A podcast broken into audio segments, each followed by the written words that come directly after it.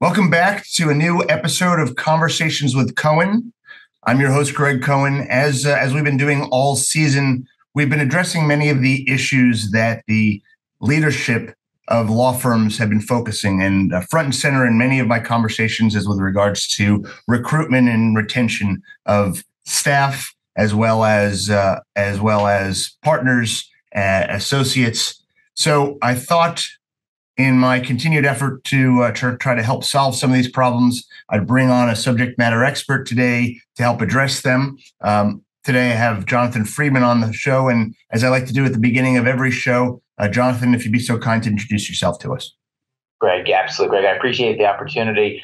So, our firm is Friedman and Williams, and we have a division that is also called Grant Maxey. Um, as, a, as a whole, we support the law firm industry pretty heavily in all areas of administrative and attorney placement. Uh, some of our clients are the larger AM Law 100 firms around the country. Uh, and of course, we work with the small to mid-sized organization regionally and locally as well. Our business really surrounds all areas of technology, accounting and finance, marketing and business development, human resources, legal assistance, paralegals, and our, again, our Grant Maxey division, which started about a year and a half ago, is strictly focused on associate attorneys for clients of ours across the country. So appreciate the opportunity, Greg. Would love to talk more about what we do in the industry, learn more about your organization, and certainly be of good service and value. So thanks, Jonathan. So I think first thing I'd like to, to understand is why is it so hard to hire talent right now? Sure. You know, that's a great question. It's obviously a, a trickier answer. Um, the biggest reason that we're seeing about the ability to hire good professionals is competition. Every firm is going after the same individual. Salaries have really skyrocketed over the last 12 to 18 months. Um, and firms really have to roll out the red carpet and not only interview a candidate in terms of why the candidate's a, a good individual for the firm, but why the firm is a great place for the candidate. And unfortunately, a lot of firms are not recognizing that. They're not um, proceeding through the interview process in a, in a quick enough pace. Um, and losing candidates to their peer firms are happening all around them every single day. So, you know, obviously there's just tremendous competition. Uh, the demand for talent is out there. The workload is out there. Um, and certain firms have really done a great job in mastering the ability to find the talent um, and then get them in the door as quickly as possible with an offer they can't refuse, and then prepared for the counteroffer. And that's obviously happening probably 35 to 50% of the time where firms are recognized that they can't afford to lose the talent um, strictly based on salary. And it's uncovering all the other components to the hiring process as well. So if we strip out the uh, the, the, speed, um, it sounds like there's more structural yeah. issues at, at, play. So um, how do law firms make themselves more attractive places to stay? Sure. Well, obviously, culture plays a huge part in that. Um, obviously, it's the entire kind of user experience from the employee perspective uh, that candidates are looking for. There's no longer a value to just offering employment. It's what comes along with that employment. What is the day to day environment like in or out of the office? What type of career path can a candidate find with that organization? That does not mean that you need to work for a, a large AM Law 100. A smaller practice could offer a great career path for an individual as well. But again, it goes back to as a employer interviewing a candidate, how are you going to separate yourself from your peers in terms of convincing, you know, Michael or Mary, this made up individual that your firm is the place for them, not only for today, but for the foreseeable future. And that is something that a lot of firms have not necessarily done a great job on. They just assume we have an opening and we can call that opening a billing position, an HR position, a, a staff accounting position, and that the job in today's world is not just the job anymore. It's about the platform to get them to where they want to go in their career. Money's always going to play a role in that, but money is not really the main factor for most candidates anymore. So paint paint the picture of Michael and Mary. What are Michael and Mary saying to you, Jonathan, about what that user experience sure. should look like?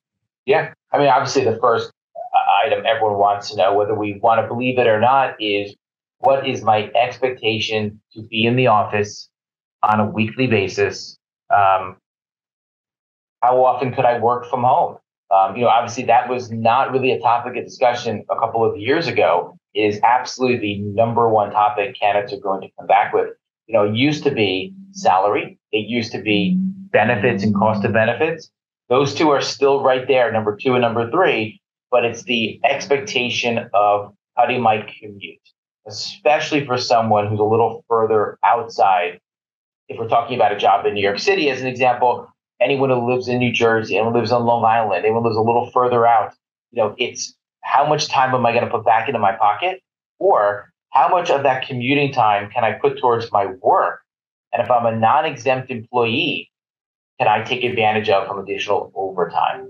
That's been a huge factor for us. And that's a major separator between firms that are deciding what type of plan are we going to lay out over the next couple of years? Is it locked in at this point, such as two days in, three days out, or something like that? Or firms that are saying, we're going to still reevaluate after Labor Day. And from a recruiting standpoint, that is a dagger for us because we don't know how to sell that to the candidate. Or if they're being interviewed in August to start a job in September, October, if they don't know what the future culture of the firm is going to be, it's very hard to convince someone to make a move now without knowing what it's going to be like again in the fall or maybe even the beginning of next year. So a lot of firms really need to clean that up right now first, figure out what their long-term strategy is going to be, and then be able to look for the right talent to match it all up. Mm. Um, so you talked about time and the time and and working very quickly to uh, to once you identify a, a talent to uh, to actually bring them on board. Can you can you share the the recruitment process um, and can you help us understand how to how to handle counter offers successfully? Sure. Yeah, I could, I'll give you a great example. So just yesterday, um, and obviously, I won't mention any firm names. I won't mention anything more detailed than the type of position. But we had a candidate interviewing with three firms for a billing specialist position, all based in Manhattan. Two of the firms were Manhattan based, what's called a mid-sized firms. One is Midwestern based with a sizable New York office. They basically all were competing with each other for the same talent in a in a hiring market that wasn't the world we're living in today, the candidate probably would have accepted 10 to 12 percent less in terms of salary. But when you have multiple firms competing with each other, it's like buying a house at the, the Jersey Shore or at, in the Hamptons these days. Everything is inflated. Um, you have less inventory, which is an individual, a candidate, just like a home.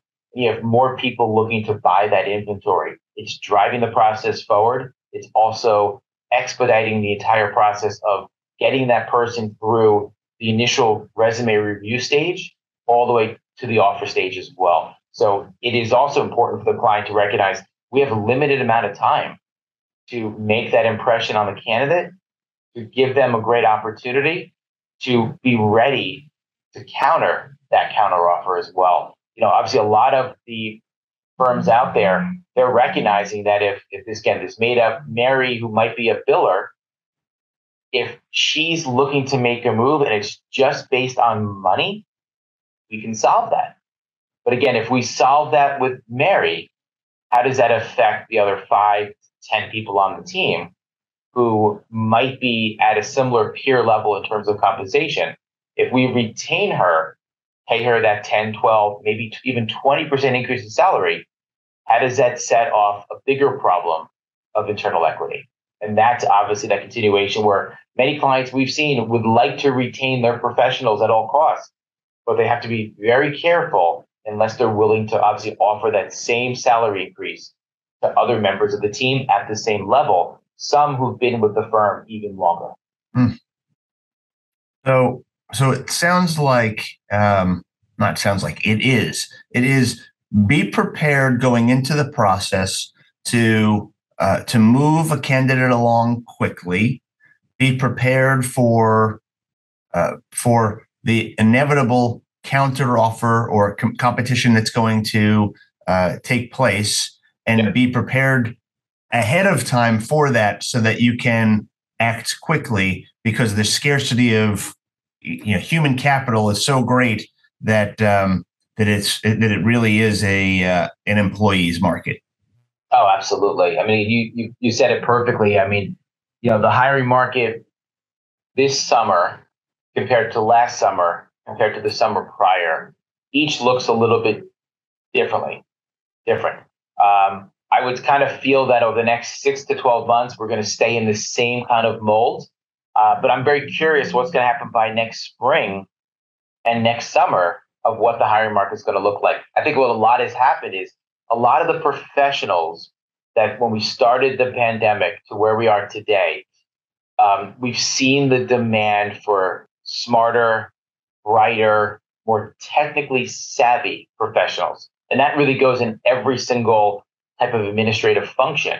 A lot of firms are saying if we used to have a team of 15 people, what do we really need long term? Could we do better with 10 great people than the 15 people we had previously? And I'm going through that right now with one of my clients, also locally.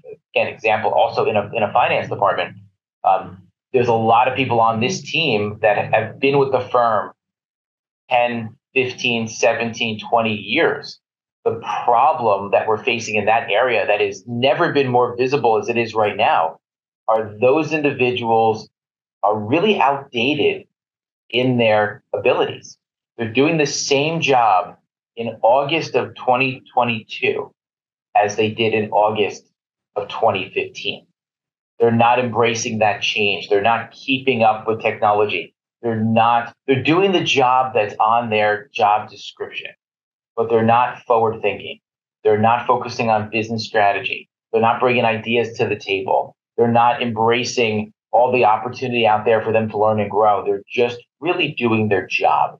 So there's a great opportunity right now for candidates, and it could be a junior uh, year out of school, an individual to come in and make a real difference at an organization by having an entrepreneurial mindset, having gravitas and an ability to speak up, um, having the ability to make a good, strong presentation. And that could be a short little something in front of the managing partner. But having the ability to make a difference, stand out from a crowd is a great lifeline right now for someone to really take advantage of this opportunity, set themselves up. We're seeing a lot of clients asking for young, motivated talent that is looking to take a major leap forward at this stage in their career. And firms are embracing that because they see that if I can bring in Michael or Mary that's that can come in with new ideas, I can mold a team around them over time. I can put them in a good spot to be mentored and groomed. And then over time, they can be an amazing asset, maybe become the manager of the team down the road. So it's really a dramatic, um, really opportunity that's happening in the marketplace.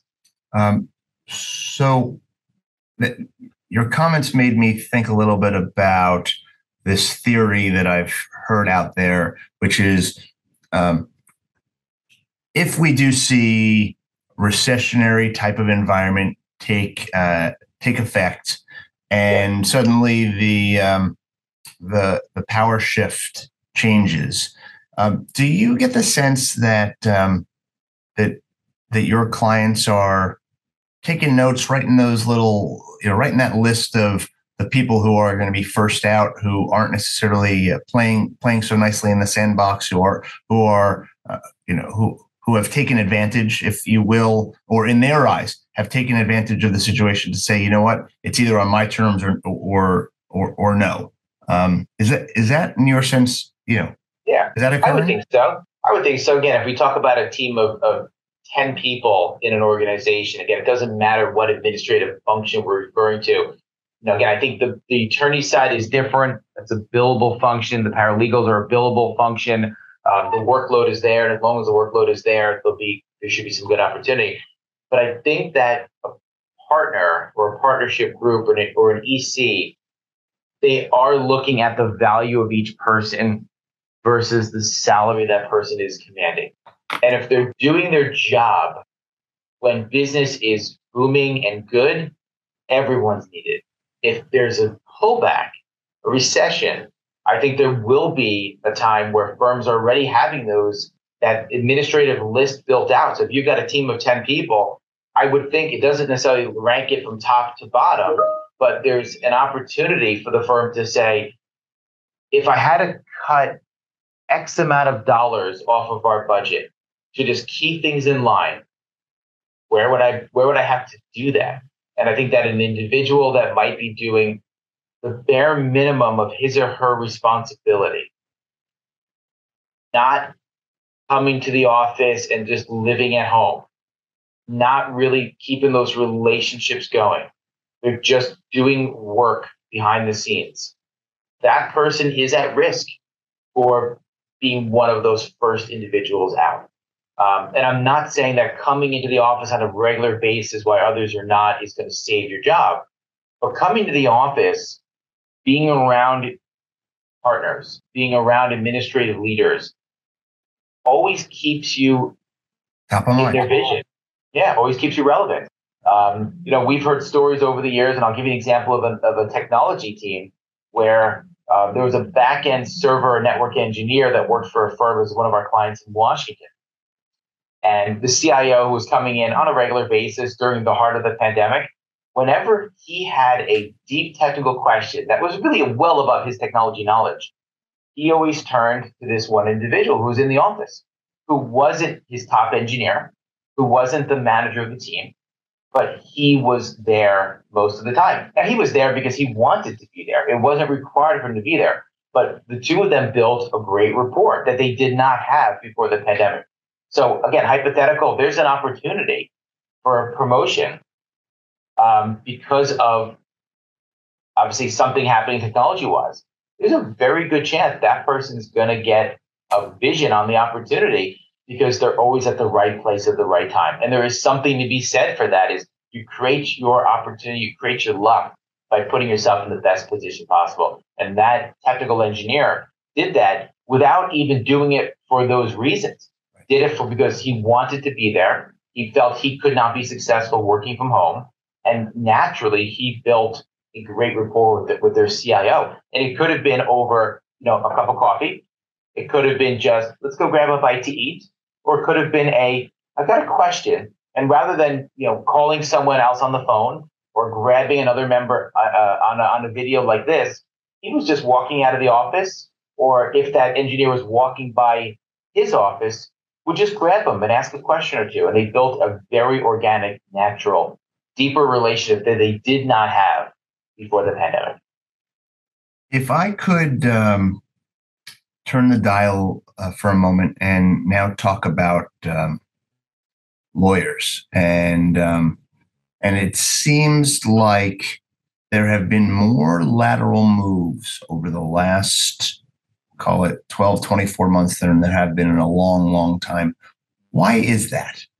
Can you sure. speak to that? Yep. I mean, again, I think to some extent, the attorney moves and the staff moves are not tremendously different. Uh-huh. But on uh-huh. the attorney side, obviously, of course, it's, it's quality of life. First and foremost, it's quality of life. You know, the story I always love to use is you have an attorney who might be five or six years out of law school doesn't matter what school, doesn't matter what firm, doesn't matter what city. But if they're working in a major market, New York, Washington, Chicago, San Francisco, Los Angeles, and others, you know, they might now they might now be, be married. Their spouse might be have been having consistent conversation even before the pandemic of we want to start a family. That attorney is recognizing that yes, they make a very good living working for an AM Law 100. There's an opportunity to take their career to more of a mid-sized firm, have a better opportunity to get on the partnership track, have a you know opportunity to kind of get those billable hours under control. When firms return to the office or returning to the office, it's going to look a little different at a bigger firm than at a, a smaller mid-sized organization. Even though the larger firm in that major city may not expect them to be in the office that much. The question really comes in is how are they going to learn and grow if they're not around the partnership? And unfortunately, at some of the larger AM Law 100s, a lot of the partners are not coming into the office at all. So that fourth year, fifth year associate, second or third year associate, if they're not around the partners, they're just doing work. Um, that mid-sized firm, the firm out of the city, on the New Jersey side, as example, some of the Long Island firms, some of the firms that are in White Plains or Westchester, Connecticut, that are more suburban area, they are embracing what the culture of the firms used to be like before the pandemic. And if some of the candidates that are younger in their career, they are recognizing for them to blossom in their career, in their industry, they do need more face time with the partners. Do, so do that, Jonathan, sorry to interrupt. Do do associates so on par, do associates, would you say, feel more inclined and more interested in being in person to be mentored or are they looking more for interested in that flexibility to work from wherever? Well, I would say a little bit of both. To be honest, again, there's there's there's definitely not an associate out there that wants to be in the office five days a week, right? Because they don't they don't really know what that means unless they've been you know three years out of school, right? Um, but they do recognize that they're not going to be super successful in their professional development by doing what you and I are doing right now, which is talking to somebody only on video. Right. Um, they do recognize being in a conference room with a partner, going, working on a project side by side with someone more senior than them is going to give them organic opportunity to learn and to grow. Again, believe me, I mean, my whole staff is mainly wants to work from home. And we've embraced that culture well before the pandemic. We've been hybrid for as long as I can remember. Um, every business is different, but a, a partner who's been practicing law for 20 or 30 years, plus or minus, they don't need to be in the office to continue their success, but to mentor and groom members of their team and other associates for the firm, they are doing a little bit of a disadvantage to those individuals by not being in the office more often. And it is going to, you know, cause some problems over time. Doesn't mean that's the end all solution to come back to the office five days a week or work from home five days a week. There's definitely some type of balance in between. And and I and I still maintain that we're still very early innings in all of this, how it's going to play out. So, absolutely. Um, well, Jonathan, uh, I'm watching the clock. I want to be uh, respectful of your time. I I can't thank you enough for for taking the time to share your insight and the uh, the dynamics of the marketplace currently. Um, for those who uh, who would like to reach out to you, could you share how do people get in touch with you? Absolutely. So very easy to reach. Uh, my email address is jfriedman at friedmanwilliams.com. You can easily find me on LinkedIn um, and obviously on both my uh, my webpage through our business, both on the Friedman Williams side and the Grant Maxey side. All of my contact information is right there. So feel free to reach out, phone call, email, or text, and certainly would love to talk further. Thanks so much, Jonathan. Uh, this has been another episode of Conversations with Cohen. Uh, your host, Greg Cohen. If you uh, if you like what you hear, don't forget to subscribe, uh, like, and comment if you have any further questions. And uh, we'll see you next time. Thanks again, Jonathan.